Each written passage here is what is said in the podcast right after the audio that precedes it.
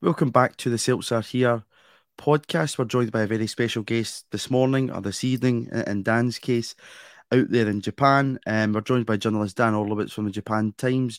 Dan, I think it's about six o'clock your time. It's nine o'clock here. We're working within the different um, times of day, but how are you doing? I'm good. Thanks for having me. Um, it's good, always good to to reconnect with uh, you guys, and it's uh, an interesting week coming up for Japanese football fans and uh, Celtic fans who are interested in Japanese football. Absolutely. Um, I'm hoping to see a couple of Japan internationalists perform in front of me on Wednesday evening in the Bernabeu, and that's something I'm really looking forward to. Um, but we'd said just before we came on that you woke up to loads of tweets, you woke up to notifications, you thought, oh no, I've did something stupid and it was a rumour about a, a, player in the J League possibly heading to Celtic. I've seen a lot of your threads and Twitter around it. Um, it looks as if this one's a goer. We're talking about Yuki Kobayashi. Give us your initial thoughts in this one. Uh, he's a really interesting, very defensive minded selection. He's a center back uh, with Vissel Kobe, uh, 22 years old. Uh, has done very well these last couple of seasons. Uh, he spent the 2020 season on loan at Yokohama FC, uh, where he did very well and helped them avoid relegation. Well, actually, didn't help them avoid relegation because there was no relegation in 2020. But he did very well on a team that that very much overperformed expectations, and he's. I, I think he brings he potentially brings a lot of what Ange Postecoglou is going to be looking for in terms of contributing to the build-up. He's not necessarily a shot taker, but he can force turnovers. He can set up passes. He can move the ball forward. Uh, he's got very good tactical awareness. I think he's he's not he's not the kind of player who will rush into a tackle. I think he's very intelligent in that sense. He he is still young. He is prone to mistakes. I think we we saw that with the penalty he gave away against Kawasaki Frontale on Saturday, but uh, that's nothing that good guidance and coaching can't fix. And I think, in terms of young prospects, uh, players who we expect to make an impact going forward, be in the national team picture, even, uh, he's certainly up there. So, this is a very astute uh, bit of scouting from Celtic uh, if this goes through, which uh, by all counts it looks like it will. Yeah, you touch on that. He's still young. I think he's actually younger than myself, which I don't really like at this stage. That when there's players playing for your football team that are become younger than you, it's quite a bad thing to come to terms with. I, I, will tell you that reminds me the first time I interviewed uh, pos- Japan international Takefusa Kubo, and I think by then he was half my age, and it doesn't feel good, and it gets worse going forward. So you can, mm. uh, yeah, it's tough yeah, not, not something I'm looking forward to. But as you mentioned, he's only 22. There has been a bit of confusion. Some people have thought, as you say, there's a few uh, Yuki Kobayashi's playing in the J League. It is a 22 year old born in 2000 that plays for, for Vissel Kobe. And of course, Celtic has that connection uh, with Vissel because a man who's just in our background there who scored for Celtic yesterday also transferred over. Um, so again, there's a working relationship there between Celtic and, and Vissel Kobe already.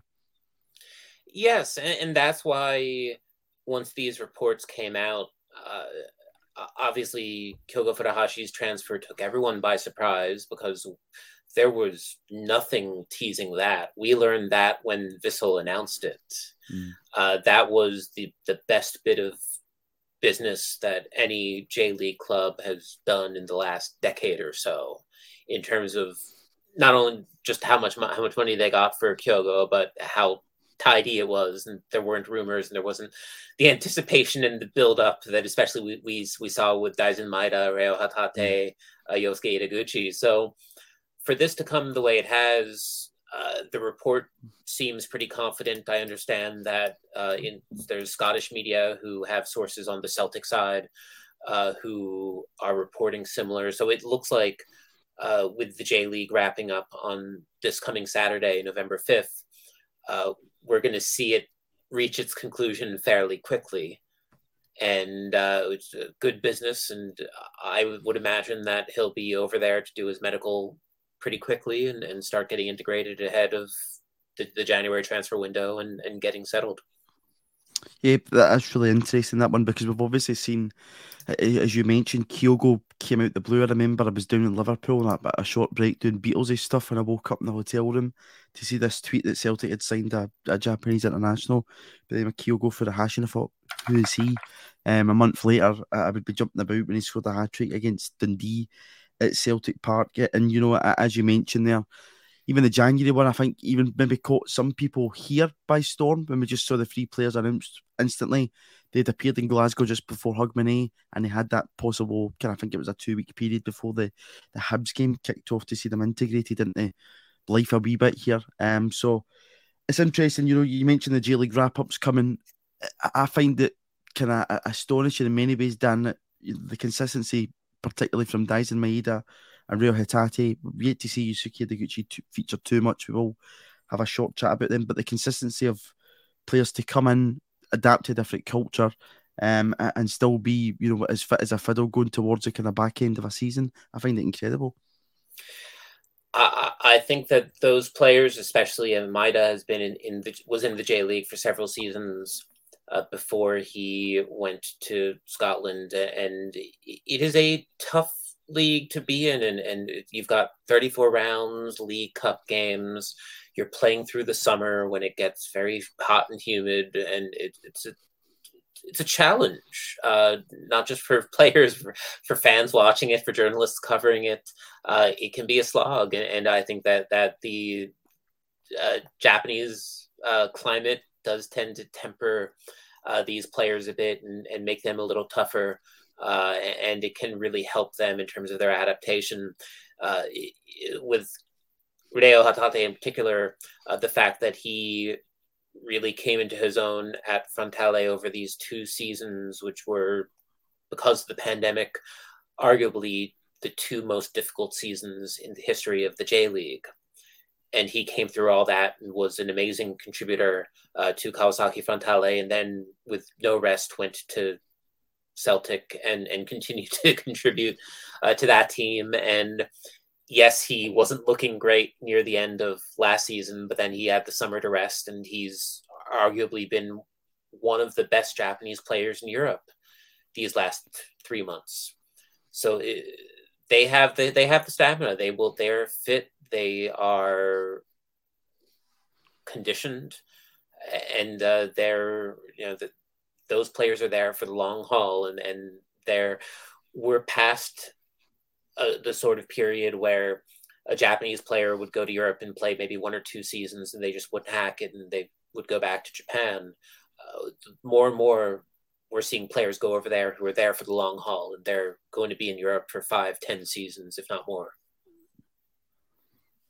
And we're starting to possibly see that in terms of you know I, don't maybe want to use the, the, the, phrase stepping stone, but there possibly is that um, for some of the, the, the boys coming from the J League into Scottish football um, to possibly get that opportunity at international level, and of course test yourself at, at Champions League level, which I think, especially for a guy like Reo Hatate, who I always keep remi- reminding people, Dan, that he's only really been playing professional football for two years, just due to the way the, the university system works and whatnot, that he is still learning um, his trade, his game, whatever. And at 24, I think you've still to see probably the best of him um, to come in years to come. Um, wherever that will be, I would like it to be at Celtic. Um, we'll come on to talk about him. Uh, particularly in terms of Japan's World Cup squad, but just back to, to, to Yuki, um, from reports in Scotland anyway, um, clarify some of this. It appears that a formal offer has been made from Celtics Park.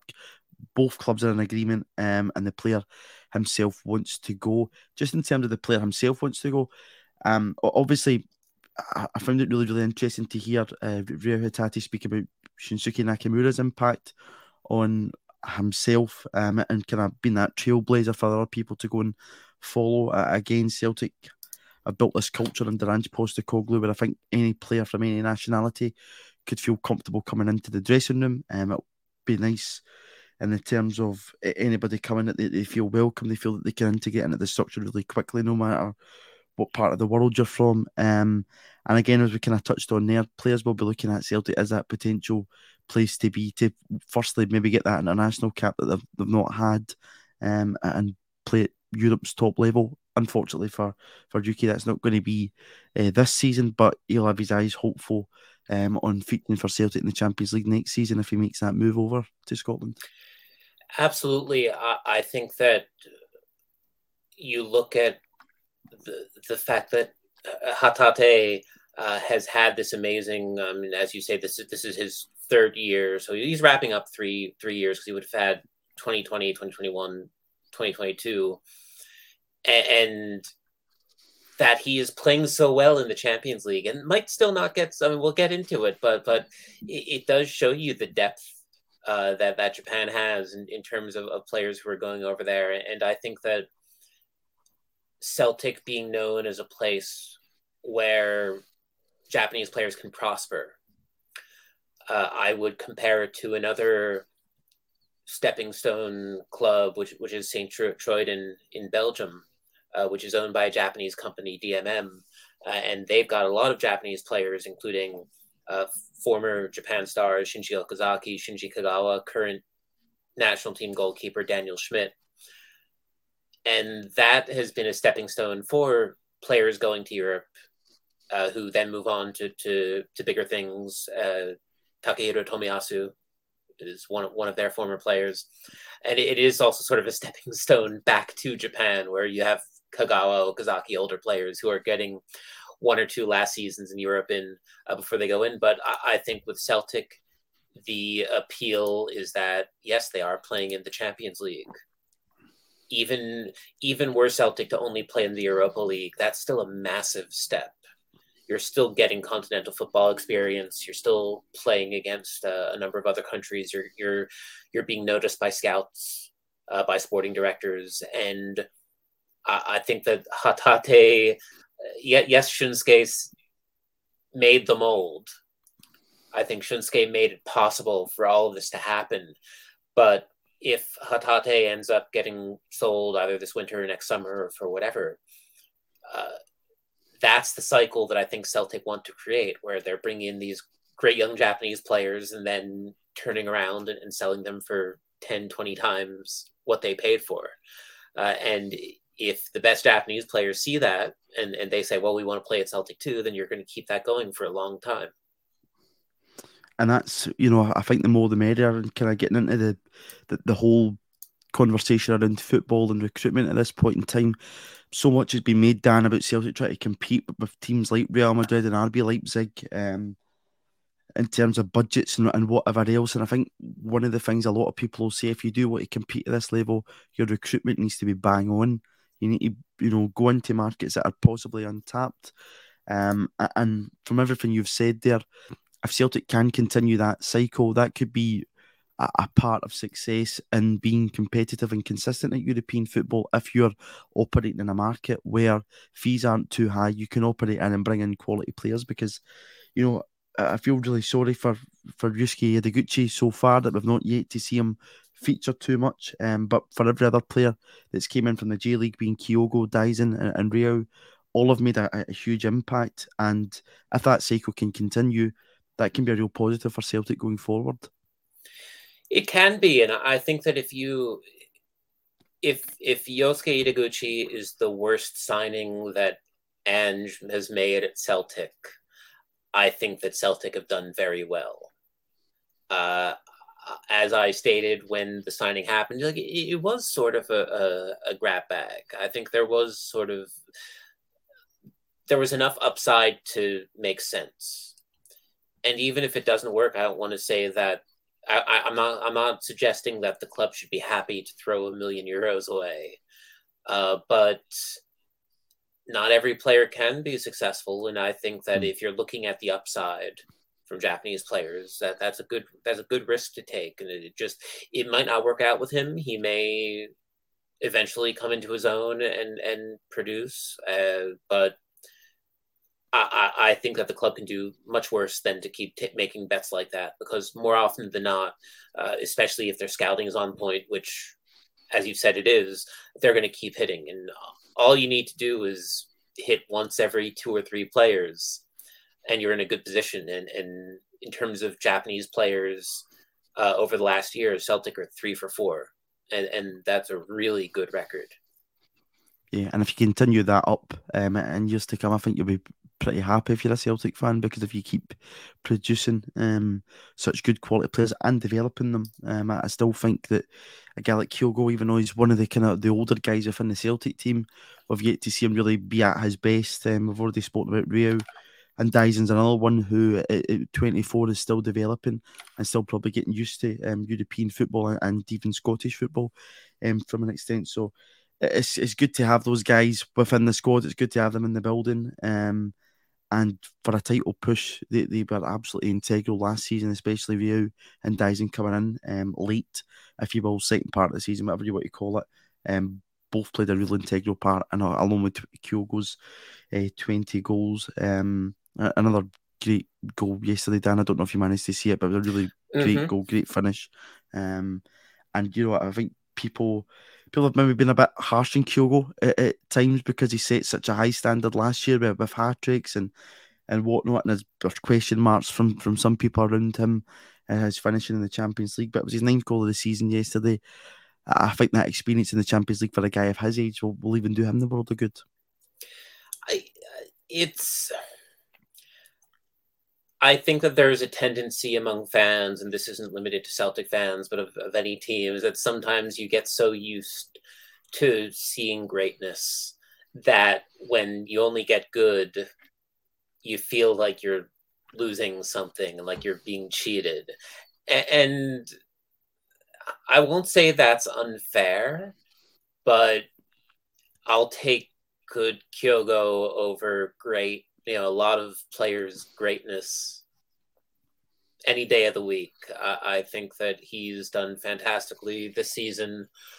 Uh, the, the the first Champions League campaign, yeah, I, I personally was a little disappointed that Celtic haven't done more with this campaign, especially not to get in a position to to move on to the Europa League. But I think that there were a lot of positives that could be seen. I think that experience helps a lot in these situations. I think that the, for the when for the players, you're looking for them to take those lessons away and, and to go back and come back stronger next time around.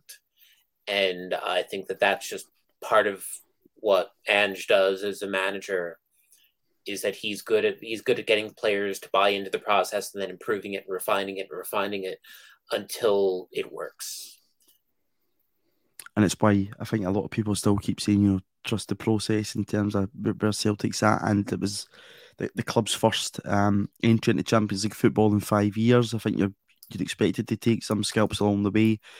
There's a lot of Celtic fans, including myself, out there that's disappointed that we didn't make uh, more more steps forward to to be in a position where you know, we had European football after Christmas, but it's a learning curve. I think there's probably more frustration and possibly disappointment in it, Dan. Um, that we got to Europe's Premier League competition, having been out it so long, and we didn't maybe put up a, kind of fighting challenge that we maybe expected. I thought Celtic gave a pretty decent account of themselves in the group stages, um, but I think when the draw came out, Real Madrid aside, I think a lot of people were possibly looking at it and thinking, yeah, this is a great opportunity at this point in time, but not to be in that one.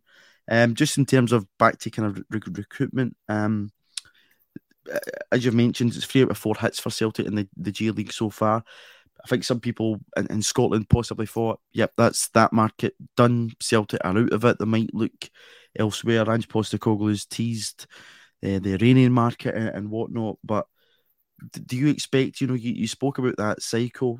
We see here a 22 year old defender. Do you expect Celtic to keep returning to the J League with Ange's manager and possibly further afield if the day ever came that he's, he's not no longer at the football club? Uh, why not? You know, you, you, you keep, if you take your fishing pole out to the river and you bring home a monster catch week after week, you keep coming to that spot until you don't catch any more fish. Yeah.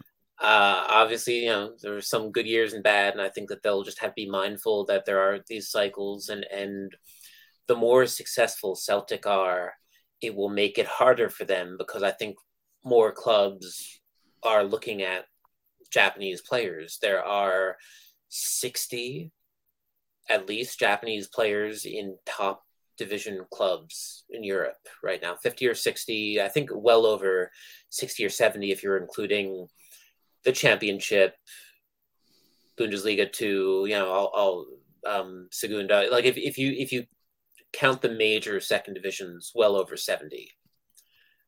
Uh, especially with there are some really young players on second teams. There are some really young players in the reserves, and and that's only that number is only going to keep going up.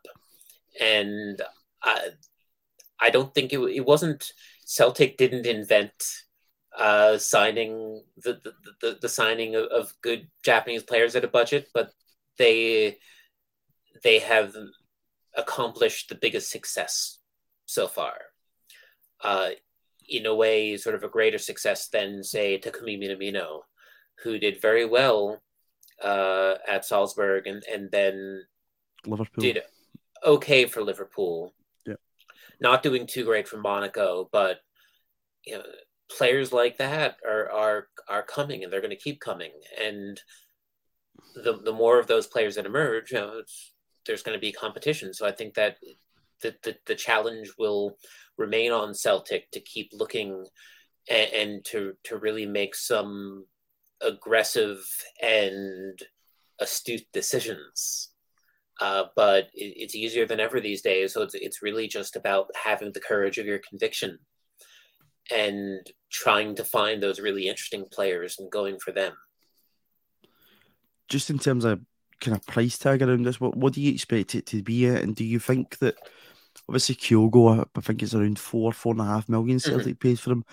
Do, do, you think the J League will possibly, whether it's this season or in years to come, um, possibly look at what, what they're selling players for and start to, to, to rise those costs? Because certainly that's been something in Scottish football where you know, they kind of maybe 15 million, and it's now up, went up to 25 million with mm. Kieran Tierney. I've saw that kind of that trend followed. Do you expect to see something like that in the, the J League in years to possibly come down that, that uh, as players maybe continually go to European football and there's that step maybe taken now that there's a confidence that, that big clubs, um, I know you've mentioned over 60 or 70 players that are at kind of top top tier teams, um, they make that transition right in do you think the league, in terms of clubs within the league, might look at it and the sense that you know we need to be putting bigger price tags on these guys?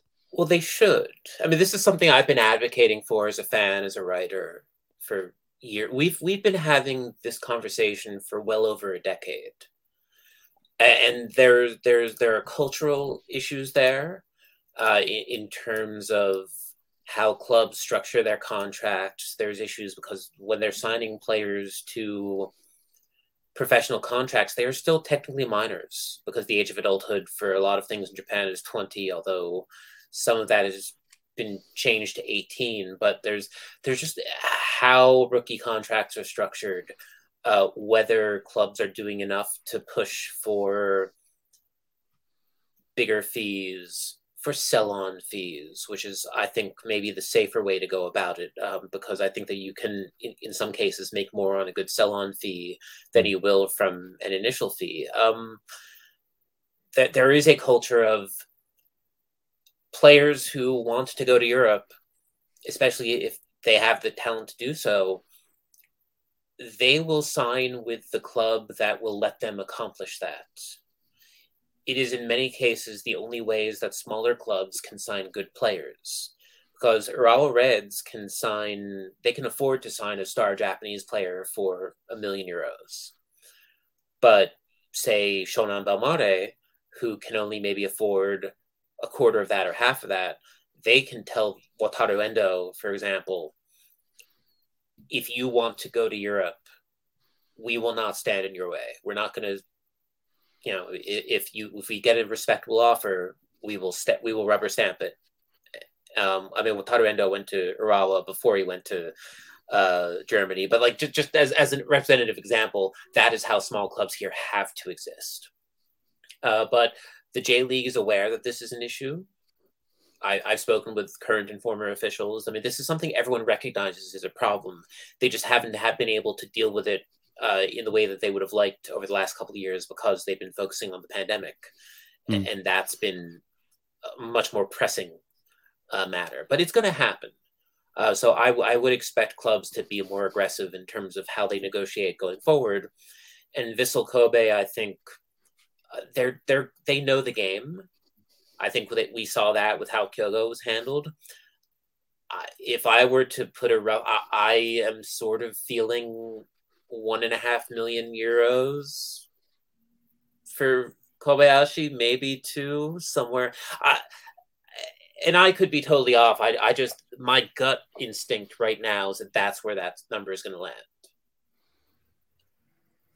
But again, that would be pretty decent business again from Celtic's perspective. Right. And again, when, business, when you're looking yeah.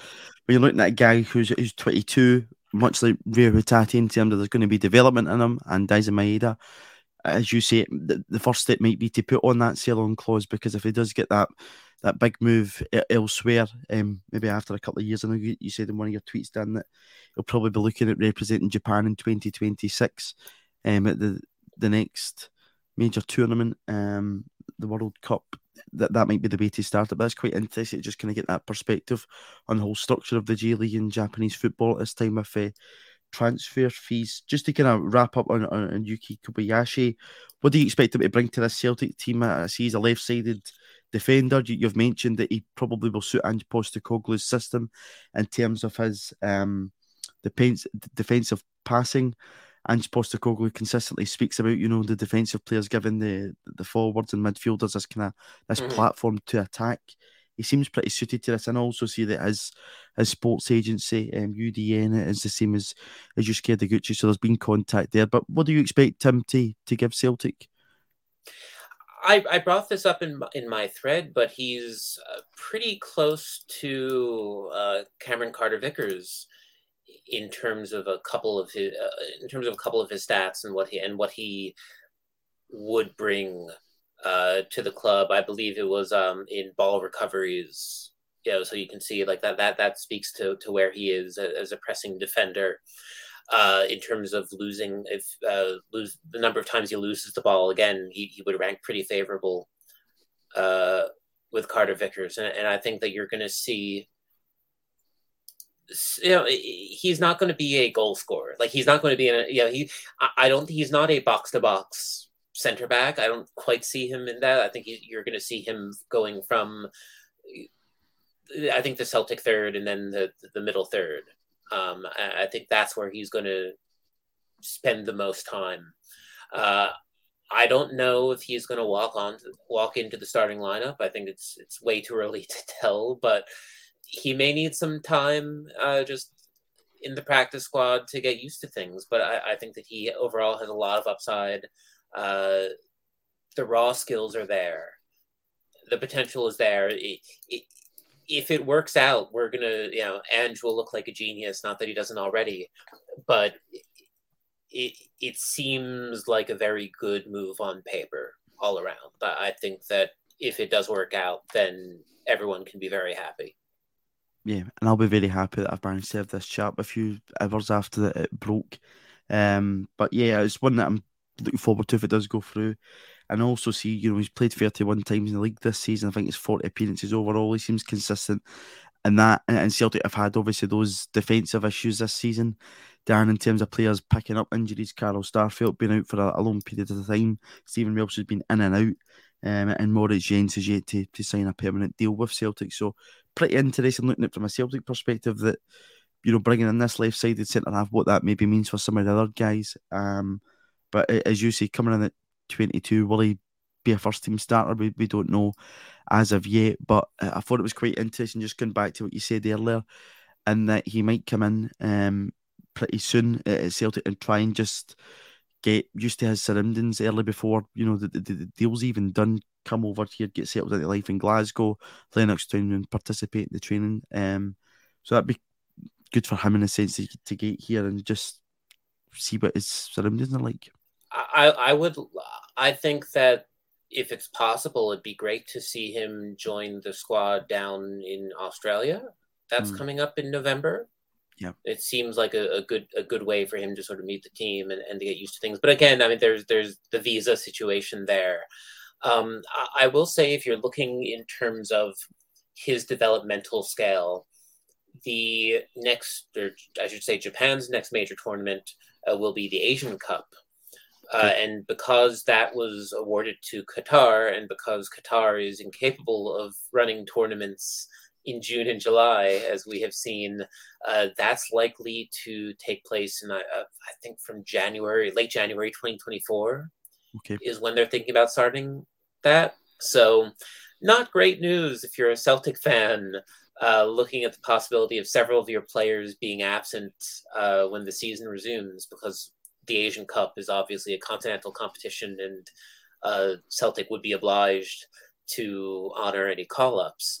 Uh, but he'll be 23 by then, uh, close to 24.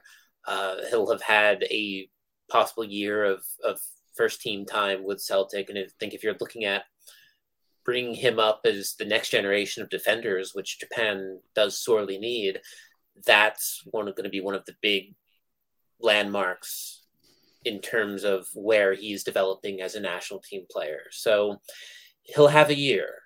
And I think that how he spends this next year is going to be very important. That's that's an interesting one to keep our eyes out for. Um, I wasn't too aware of that one, and as you say, um, if Celtic have got a few out with injuries, that could be a bit of an issue. Then, but we'll cross that bridge whenever we come to it. Um, but we're doing this podcast before um, Hajime Moriyasu announces his squad for the World Cup.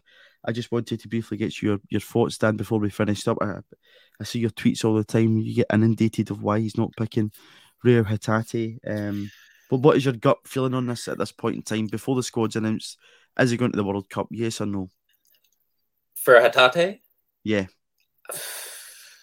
I hate to say it, but no, but and so to explain why the why of why Hatate is, isn't getting chosen, I mean the, the problem is that he is such he is a great utility midfielder. He can go anywhere. He can do anything. Mm-hmm. He's he's your Swiss Army knife, and and he he is when he is on point. He is the glue that holds the the attacking formation together and just connects all these passes. But due to the circumstances of the last couple of years, uh, Moriyasu did not have the time to integrate him into the national team setup that he would have had without the pandemic. I think that without COVID, uh, Hatate makes a splash at the Olympics, and then he has two years to integrate into the national team, and then he's chosen. Uh, but if you look at Japan's midfielders, they're really good. Minamino, who, okay, you know, when he's in form, he's in form. Takefusa mm-hmm. Kubo, who is doing really well with Real Sociedad this season. Kaoru Mitoma, who's doing really well for Brighton this season. Um, Junya Ito on the right wing. Ritsu Doan, uh, you have more defensively Ao Tanaka, Hidemasa Morita, Wataru Endo is a more cent- you know, central midfielder. These are a lot of good midfielders. I can go on and on. There's five or six mm. people I haven't named yet, and and they're all in the mix. And that that's before you get into players like Shoya Nakajima, who has sort of fallen off the face of the earth, but should be it, it, it should be a dark horse for this World Cup squad, and, and by in, many people's opinion, should have been should be in this World Cup squad. Uh, so that Hatate is unfortunately sort of a victim of the fact that Japan is really good at raising midfielders, mm. uh, and I would love to see him go instead of say Gaku Shibasaki, who has sort of disappeared in the Spanish second division, but he has the experience uh, at the World Cup for this national team. And so I think that Moriyasu is going to lean on him and players like Genki Haraguchi. Those are the ones who are going to get sort of the veterans call ups. Yeah. So yeah, uh, but but uh, having said all that, if there is a surprise selection, it will be Reo Hatate. Hmm. And we don't know what there's going to be a surprise selection, but somehow Japan always does manage to pull maybe one, maybe two on us, and, and I think a lot of people would love to see it. Yeah, I, I would certainly love to see it. I think you know, we, we touched on earlier that he's only really been playing professional football for two years. I think he's gave a pretty decent account of himself um, in the Champions League when he's been up against some really top top midfielders there. Uh, I was in the the post match after the Shakhtar game. Danny looked really really down himself. He was going for walks around the park. Um, a really isolated figure. Just to think he maybe knew in himself he hadn't given what he probably thought he could have. Um, but Kubo's one I'm really looking forward to seeing uh, the World Cup. I've watched him for Real Sociedad down at Old Trafford and the Europa League. Really, really impressed by him. What I'm looking forward to seeing. As you can tell, with Scotland not being there and with the jersey behind me, I was going to be one natural team for me to support at this World Cup. Um, and, and that is that is if uh, looking closer. I, I, mean, I thought that was just the regular kid. That's the uh the that's the anime kid, isn't it? Yeah, yeah. Yep, yep, yep, yep. Yeah, I thought it was quite cool. Uh, I couldn't resist. And after, I think it was one of these ones that either, you know, Daizen had scored a, a screamer a goal or something, or Kyogo scored a hat trick. I, I, think I went on and, and bought it in one of those kind of impulse buys. It actually might have been after the, the Derby game when Hatate scored the two goals. I will tell you, if that kit was actually licensed, it would probably cost you about two or three hundred pounds, given how many different production companies are represented there. Mm. Yeah. Um, just finally, uh, Daizen Kyogo, you do expect to be in World Cup squad, yeah?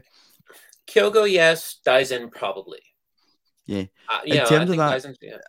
I noticed the kind of in the last uh, the games when they played in Germany, I noticed might have been playing played up top. Would you think that was just to experiment a wee bit, or you know, in terms of just looking at both, who do you expect to play the most most games at World Cup, Kyogo or Daizen? I would expect. I want to say Kyogo. Um, so in those games in Germany, Moriyasu did start uh, four different midfielders, or sorry, four different forwards uh, for 45 minutes each. He gave them he gave them each a half, and none of them really impressed. If we're being honest, I just realized that, of course, I going through the midfielders, I didn't mention Daichi Kamada, who is, of course, probably Japan's best uh, attacking midfielder at the moment. But going back to the forward conversation, um, I think that everyone who has followed this Japan side came to the reluctant conclusion that Yuya Osako is probably the best fitted to this setup uh, because I think Kyogo or Daizen, they're waiting in the final third to, for you to get them the ball. And once you get them the ball, they will be fine.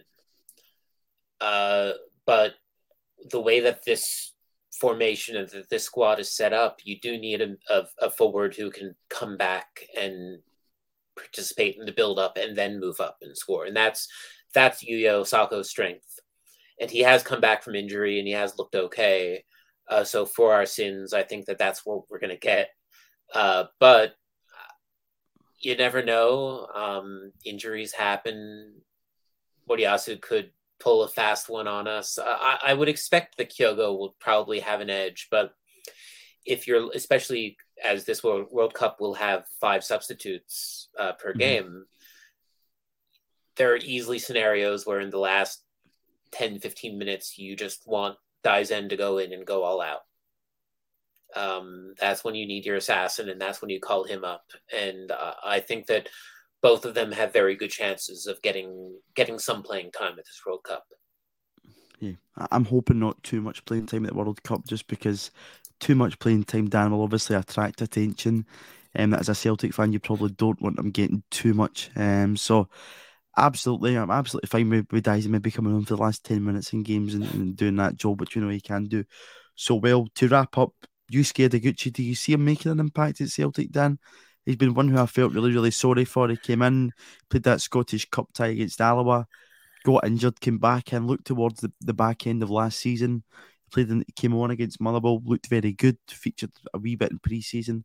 Then the injury came again. I think it's just about him getting a clean slate in terms of injury free and then try to, to knock on the door. But a lot of people would maybe have thought that with Callum McGregor being out, that would have been the chance. And then obviously Celtic went and signed uh, Oliver Abildgaard from from Kazan and that kind of loan spell. Do you expect Ideguchi to make a an impact this season? Not really. I mean,